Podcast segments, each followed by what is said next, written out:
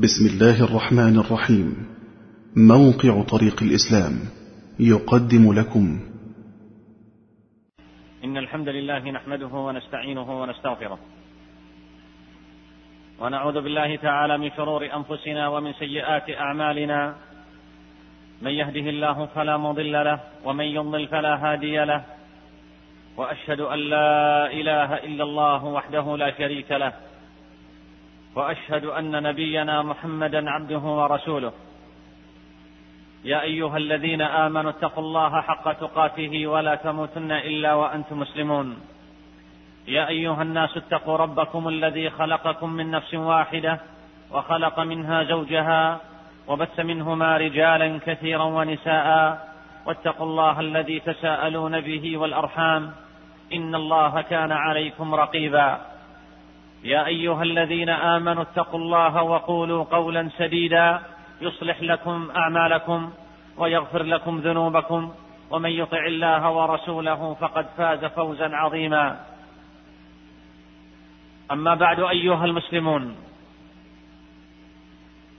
إن المسلمين اليوم وهم يمرون بمرحلة عصيبة من مراحل تاريخنا المعاصر وتكاد تغلب في هذه المرحلة عوامل اليأس ومشاعر الإحباط بأمس الحاجة إلى التمسك بالدين والاستقامة عليه والعض عليه بالنواجذ خصوصا وزماننا الذي نعيش فيه زمن مخيف لكثرة انتشار الشبهات والشهوات التي تعصف بصاحب الإيمان فكيف بغيره؟ ومصداق هذا كله مشاهد ملموس محسوس في واقع الناس اليوم. فكم من روضة يا عباد الله. فكم من روضة أمست وزهرها يانع عميم. أصبحت وزهرها يابس هشيم.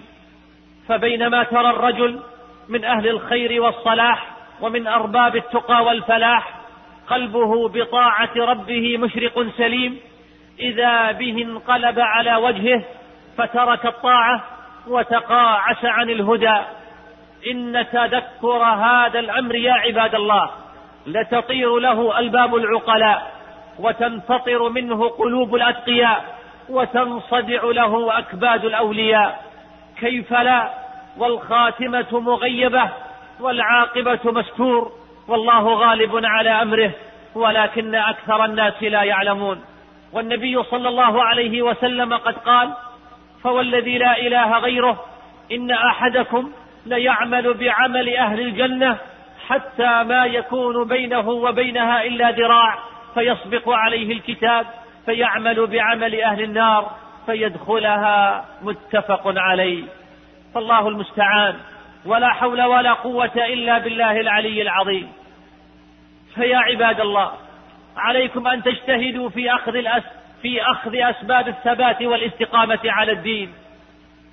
فإن المقام جد خطير والنتائج لا تخالف مقدماتها والمسببات مربوطة بأسبابها وسنن الله جل وتعالى ثابتة لا تتغير. أيها المسلمون إننا في هذه العصور أحوج ما نكون إلى معرفة أسباب الثبات والأخذ بها فالفتن تترى بالشبهات والشهوات والقلوب ضعيفة والمعين قليل والناصر عزيز. وقد أخبر النبي صلى الله عليه وسلم عن سرعة تقلب أهل آخر الزمان لكثرة الفتن فقال عليه الصلاة والسلام إن بين يدي الساعة فتنا كقطع الليل المظلم يصبح الرجل فيها مؤمنا ويمسي كافرا. ويمسي مؤمنا ويصبح كافرا. فكما يحرص المسلم على معرفة أسباب الهداية يجب عليه أن يكون أحرص على معرفة عوامل الثبات على هذه الهداية. الثبات على الدين ذلك لأن الثبات حتى الممات هو ثمرة الهداية وهو الضمان بإذن الله جل وتعالى للحصول على الجنة والمغفرة. وما أتعس المرء وما أقل حظه حين يذوق طعم الإيمان ثم يترك بعض ذلك ليغرق في أوحال الإثم والمعصية بل ربما والكبائر والعياذ بالله. ما أحوج المرء في زمان الغربة إلى التعرف على عوامل الثبات وذلك لفساد الزمان وندرة الإخوان وضعف المعين وقلة الناصر بل ولكثرة حوادث النكوص على الأعقاب. وفي ظل هذا التشكيك الخفي في دين الله جل وتعالى من قبل الذين يحبون أن تشيع الفاحشة في الذين آمنوا عبر وسائل الإعلام المختلفة تبرز الحاجة إلى معرفة عوامل الثبات. بل وفي ظل مغريات الحياة الدنيا واختلاط الحق بالباطل وضعف اليقين وغربة الدين وندرة الصالحين تكون الحاجة أشد. إن صفة الثبات على الإسلام والاستمرار على منهج الحق نعمة عظيمة حب الله بها أولياءه وصفوة خلقه وامتن عليهم بها. فقال مخاطبا عبده ورسوله محمدا صلى الله عليه وسلم ولولا أن ثبتناك لقد كدت تركن إليهم شيئا قليلا. إن الثبات على دين الله لهو الدليل على سلامة المنهج. وداعية إلى الثقة به كما أن الثبات على الدين ضريبة النصر والتمكين والطريق الموصلة إلى المجد والرفعة. والثبات طريق لتحقيق الأهداف العظيمة والغايات النبيلة. فالإنسان الراغب في تعبيد الناس لرب العالمين والعامل على رفعة دينه وإعلاء رايته. لا غنى له عنه لا غنى له عن الثبات. قل آمنت بالله ثم استقم. أيها المسلمون إن الثبات يعني الاستقامة على الهدى والتمسك بالتقى وقصر النفس على سلوك طريق الحق والخير والبعد عن الذنوب والمعاصي وصوارف الهوى والشيطان.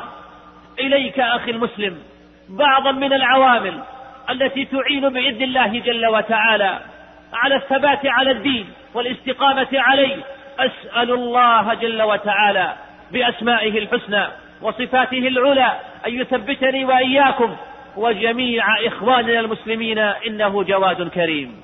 العامل الأول الاعتصام بالكتاب والسنة والتمسك بما فيهما فالقرآن الكريم حبل الله المتين والسنة النبوية مكملة للقرآن وشارحة له تفصل ما أجمل وتفسر ما أشكل وهما جميعا نور وضاء يهتدي بنورهما أولو الألباب وما فتئ المصطفى صلى الله عليه وسلم يدعو أمته للتمسك بهما والرجوع إليهما حتى وافاه اليقين ومما قاله عليه الصلاة والسلام تركت فيكم أمرين لن تضلوا ما تمسكتم بهما كتاب الله وسنتي ويندرج تحت هذا الأصل الاقتداء بسلف الأمة الصالحين.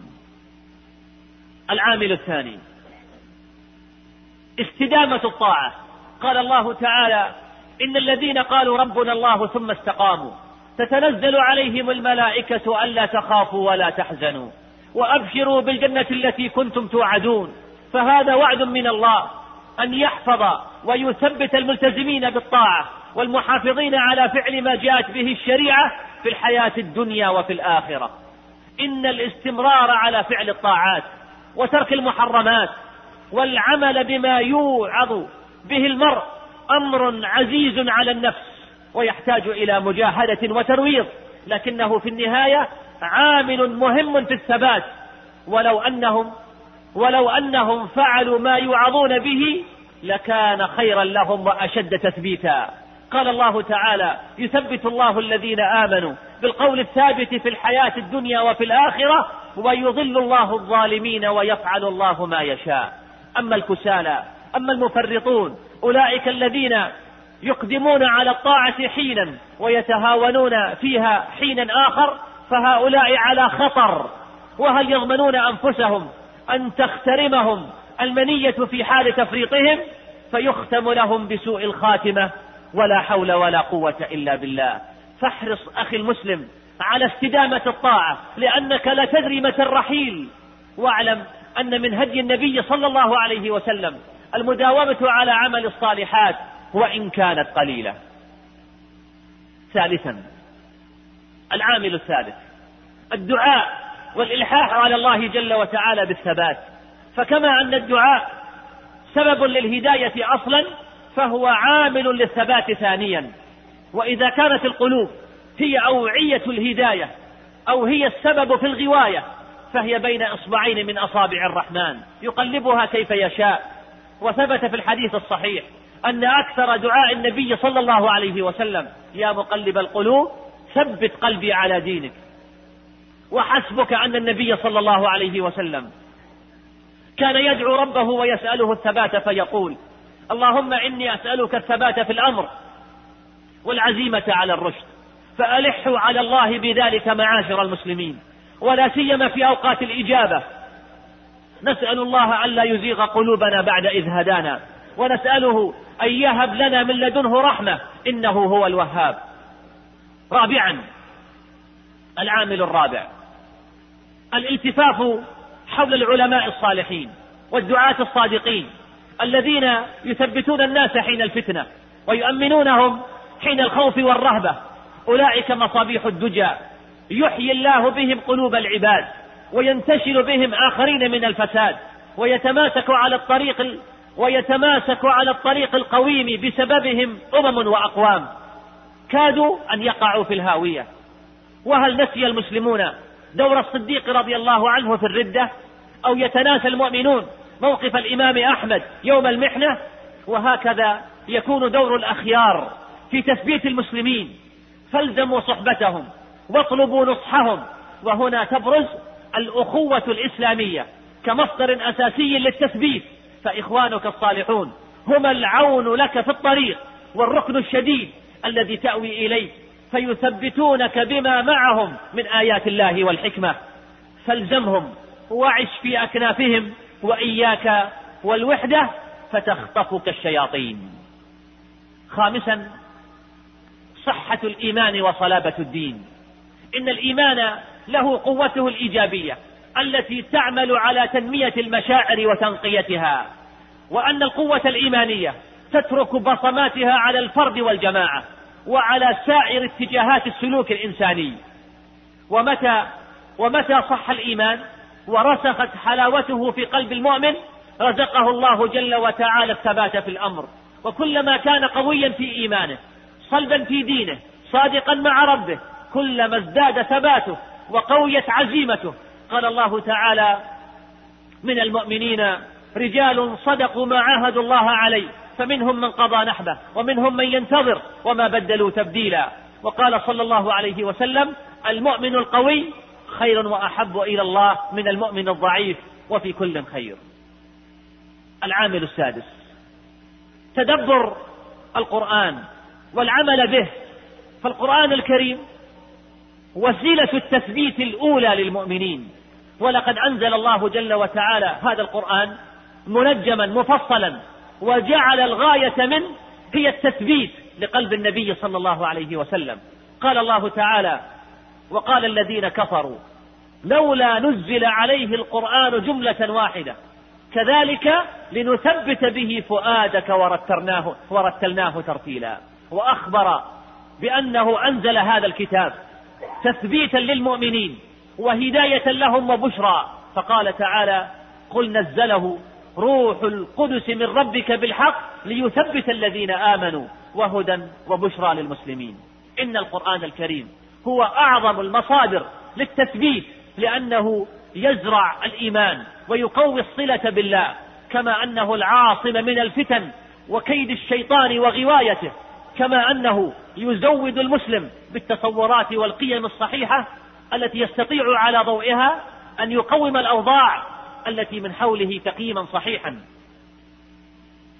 كما أن القرآن بما اشتمل عليه من أحكام وأصول وقواعد وحكم وقصص يرد على الشبهات التي يثيرها أعداء الملة وخصوم الشريعة من الكفار والمنافقين والعلمانيين ومن سار على دربهم فإن علم ذلك كله لزم على من أراد الثبات في الدنيا والآخرة والفوز بالنعيم المقيم أن يتخذ هذا القرآن سميره وأنيسه وأن يجعله رفيقه وجليسه على مر الليالي وتتابع الأيام فلا يقتصر على النظر فيه بل يحمل نفسه على العمل به.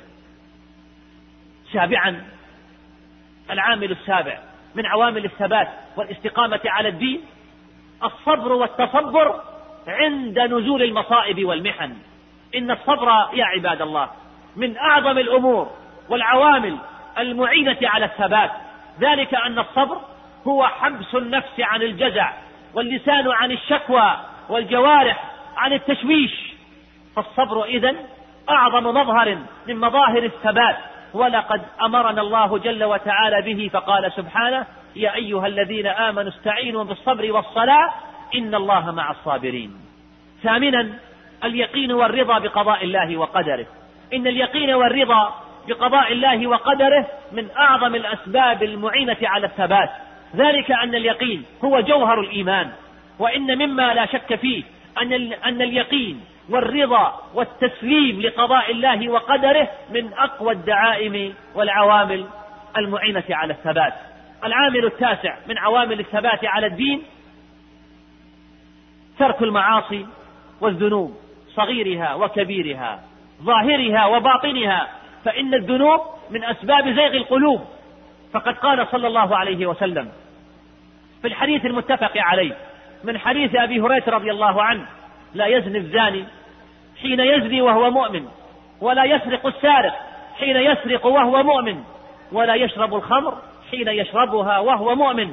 وقال صلى الله عليه وسلم عن الصغائر إياكم ومحقرات الذنوب فإنما مثل محقرات الذنوب كمثل قوم نزلوا بطن واد فجاء ذا بعود وجاء ذا بعود حتى حملوا ما أنضجوا من خبزهم حتى حملوا ما أنضجوا به خبزهم لأن محقرات الذنوب متى يأخذ بها صاحبها تهلكه. العامل العاشر أن تنصر هذا الدين نصر دين الله جل وتعالى ونصر أوليائه. قال الله تعالى إن تنصروا الله ينصركم ويثبت أقدامكم. ونصر دين الله جل وتعالى ونصر أوليائه يكون بطرائق عديدة لا يحدها حد ولا تقف عند رسم. فالدعوة إلى الله بجميع صورها نصر لدين الله جل وتعالى وطلب العلم نصر لدين الله والعمل بالعلم نصر لدين الله وجهاد الكفار والمنافقين والعصاة نصر لدين الله والرد على خصوم الإسلام وكشف مخططاتهم نصر لدين الله والبذل في سبيل الله والإنفاق من وجوه البر في وجوه البر نصر لدين الله والذب عن أهل العلم والدعوة وأهل الخير والصحوة نصر لدين الله وطرائق نصر دين الله وأوليائه كثيرة. جعلني الله وإياكم منهم من أوليائه وأنصار دينه ولا تحقرن من هذه الأعمال. شيئا يا عبد الله فقاعدة الطريق اتق النار ولو بشق تمرة. قال ابن القيم رحمه الله هذا ونصر الدين فرض لازم لا للكفاية بل على الأعيان بيد. وإما باللسان فإن عجزت فبالتوجه والدعاء بجنان. الحادي عشر الرجوع إلى أهل الحق والتقى من العلماء والدعاة الذين هم أوتاد الأرض ومفاتيح الخير ومغاليق الشر. فافزع إليهم عند توالي الشبهات وتعاقب الشهوات قبل أن تنشب أظفارها في قلبك فتوردك المهالك. قال ابن القيم رحمه الله حاكيا عن نفسه وعن أصحابه وكنا إذا اشتد بنا الخوف وساءت بنا الظنون وضاقت بنا الأرض أتيناه. يقصد شيخ الإسلام ابن تيمية رحمه الله أتيناه فما هو إلا أن نراه ونسمع كلامه فيذهب فيذهب ذلك كله عنا وينقلب انشراحا وقوة ويقينا وطمأنينة. انتهى كلامه رحمه الله. الثاني عشر العامل الثاني عشر من عوامل الثبات والاستقامة على الدين كثرة ذكر الله تعالى. كيف لا؟ وقد قال سبحانه ألا بذكر الله تطمئن القلوب. وقال صلى الله عليه وسلم مثل الذي يذكر الله والذي لا يذكره مثل الحي والميت. وقد أمر الله تعالى عباده بالإكثار من ذكره. فقال تعالى يا أيها الذين آمنوا اذكروا الله ذكرا كثيرا وسبحوه بكرة وأصيلا. هو الذي يصلي عليكم وملائكته ليخرجكم من الظلمات إلى النور. وكان بالمؤمنين رحيما. فذكر الله كثيرا وتسبيحه كثيرا سبب لصلاته سبحانه وصلاة ملائكته التي يخرج بها العبد من الظلمات إلى النور. فيا حسرة الغافلين. يا حسرة الغافلين عن ربهم ماذا حرموا من خيره وفضله وإحسانه. نفعني الله وإياكم بهدي كتابه واتباع سنة نبينا محمد صلى الله عليه وسلم. أقول هذا القول وأستغفر الله لي ولكم فاستغفروه إنه هو الغفور الرحيم.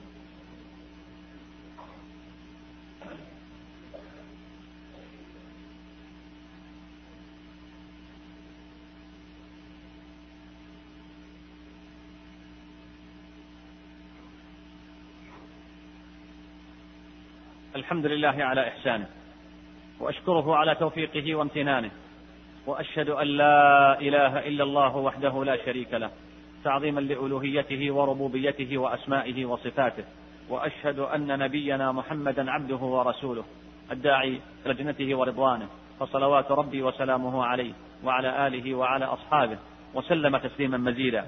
أما بعد أيها المسلمون العامل الثالث عشر من عوامل الثبات على الدين والاستقامة عليه. ترك الظلم. فالظلم عاقبته وخيمة. وقد جعل الله التثبيت نصيب المؤمنين في مقابل الإضلال حظ الظالمين. فقال جل ذكره في آية واحدة يثبت الله الذين آمنوا بالقول الثابت في الحياة الدنيا وفي الآخرة ويضل الله الظالمين ويفعل الله ما يشاء. فاتقوا الظلم أيها المؤمنون اتقوا ظلم أنفسكم بالمعاصي والذنوب واتقوا ظلم أهليكم بالتفريط في حقوقهم والتضييع لهم واتقوا ظلم من استرعاكم ربكم إياهم من العمال وغيرهم فإن الظلم ظلمات يوم القيامة. الرابع عشر التأمل في قصص الأنبياء وأخذ الدروس والعبر منها. قال الله تعالى وكلا نقص عليك من أنباء الرسل ما نثبت به فؤادك. تأمل قول الله تعالى في قصة إبراهيم عليه الصلاة والسلام. قالوا حرقوه وانصروا آلهتكم إن كنتم فاعلين. قلنا يا نار كوني بردا وسلاما على إبراهيم فأرادوا به كيدا فجعلناهم الأخسرين. قال ابن عباس رضي الله عنهما كان آخر قول إبراهيم حين ألقي في النار حسبي الله ونعم الوكيل. ألا تشعر أخي المسلم وأنت تقرأ هذه الآيات بمعنى من معاني الثبات أمام الطغيان والعذاب يدخل في نفسك وأنت تتأمل هذه القصة. وهذا موسى عليه الصلاة والسلام في وقت ملاحقة الظالمين له يقول لأتباعه إنا لمدركون قال كلا إن معي ربي سيهدين ثبات في لحظات الشدة وسط صرخات اليائسين. الخامس عشر من عوامل الثبات سلوك المرء طريق أهل السنة والجماعة طريق الطائفة المنصورة والفرقة الناجية بالمعتقد الصافي والمنهج السليم واتباع السنة والدليل والتميز عن أعداء الله ومفاصلة أهل الباطل. وإذا أردت أن تعرف أهمية ذلك الثبات فانظر في تلك الفرق الضالة. لماذا تخبط أصحابها؟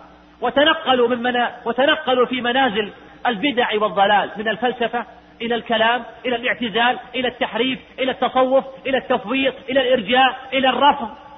بل إنهم عند الموت من أكثر الناس شكا وتحيرا.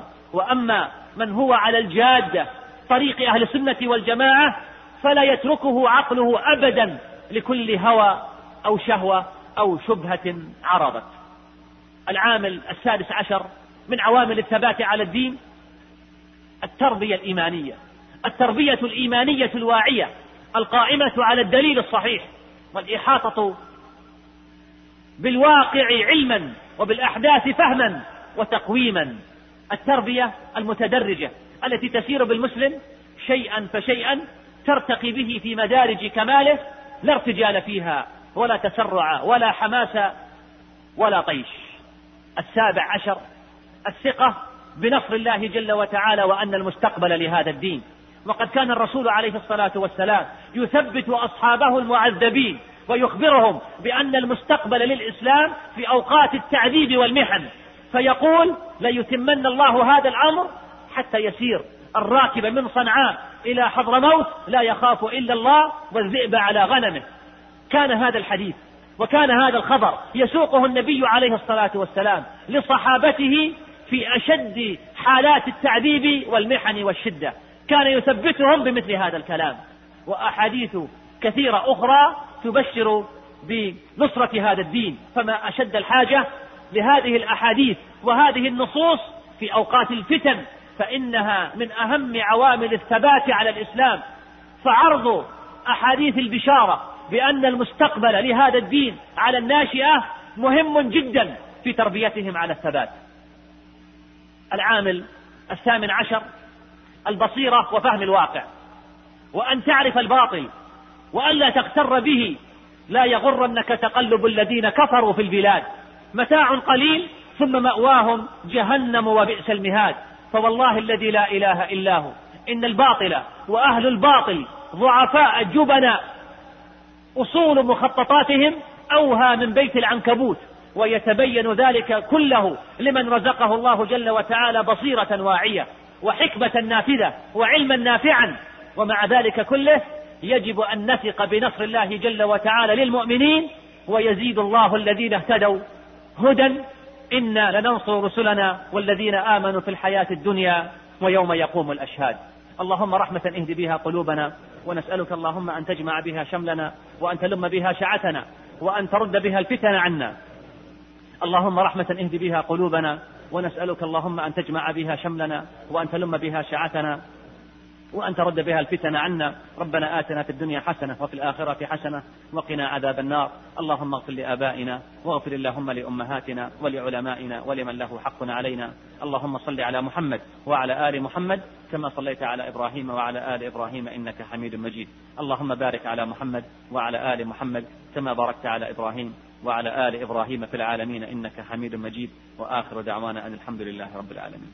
مع تحيات إخوانكم في موقع طريق الإسلام www.islamway.com والسلام عليكم ورحمة الله وبركاته.